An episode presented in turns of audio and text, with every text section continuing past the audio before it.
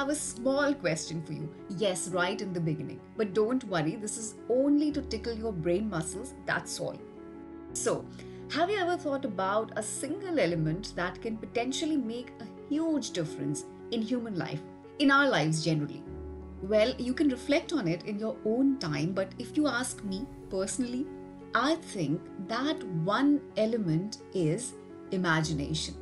And today's episode is an apt demonstration of the power of creative imagination. The story of D.G. Phalke, the triumph of his imagination, and the journey to India's officially recognized first feature, Raja Harishchandra.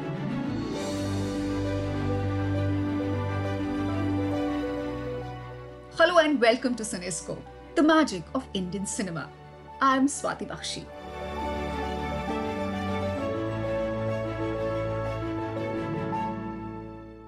The evening of May 3rd, 1913, colonial Bombay's coronation cinematograph. Govind Dhundiraj Phalke's mythological film Raja Harishchandra was presented to the public. It is this moment that is documented as the monumental day when Indian cinema was born. As the legend goes, while watching the European film Life of Christ, Mr. Phalke or Dada Sahab Phalke imagined Hindu gods and goddesses on screen, which didn't happen with the first film, but he eventually did it with great difficulty and determination. Though the story of the making of the first feature, Raja Harishchandra, is no less intriguing.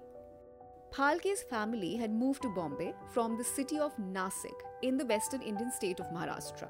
He belonged to a priestly family, and it was very much expected that Mr. Phalke would become a Sanskrit scholar. But he was destined to take a different path. Phalke was deeply interested in art, painting, acting, and even magic. This interest took him to one of India's most famous art schools, Sir J.J. School of Art in Bombay. So he received training simultaneously honing his skills as a magician, acquired a job, got married, and established a printing press that also sent him to observe advanced printing technologies overseas. But Mr. Phalke was perhaps looking for more adventure in life, and that magical moment came when he watched the show of the silent film The Life of Christ in 1910. The recorded history mentions that Phalke convinced his wife Saraswati to see the film with him. Phalke had planned to make a film himself, and his wife became the first close collaborator on his dream journey. Phalke's family was apprehensive of his plans, and there was obvious opposition, but his will prevailed eventually. This meant that his financial situation was going to dwindle as he shifted his focus to making movies. The massive effort of raising funds started with the help of his friends, and Mr. Phalke reached England to acquire equipment and gather technical knowledge of shooting and editing. In 1912, Phalke returned with a camera, raw film stock, a perforator needed to develop the film, and other equipment needed to develop and print the film. So he was all set but the question of finances was still crucial and he needed something to attract attention. So his first attempt was to capture the growth of a pea plant. Yes, a pea plant and showcase it through time lapse. Phalke invited people along with a prospective investor to see the miraculous images of a pea growing into plant bearing peas. His efforts yielded desired results, and Phalke received financial backing from a Bombay based businessman. And that marked the beginning of Phalke's film career. Although his dream project of showing the Hindu god Krishna on screen was still far from reality, as he decided on making the first film on a mighty Hindu king, Raja Harishchandra, who sacrificed his wealth, his wife, and even his child in pursuit of truth and duty.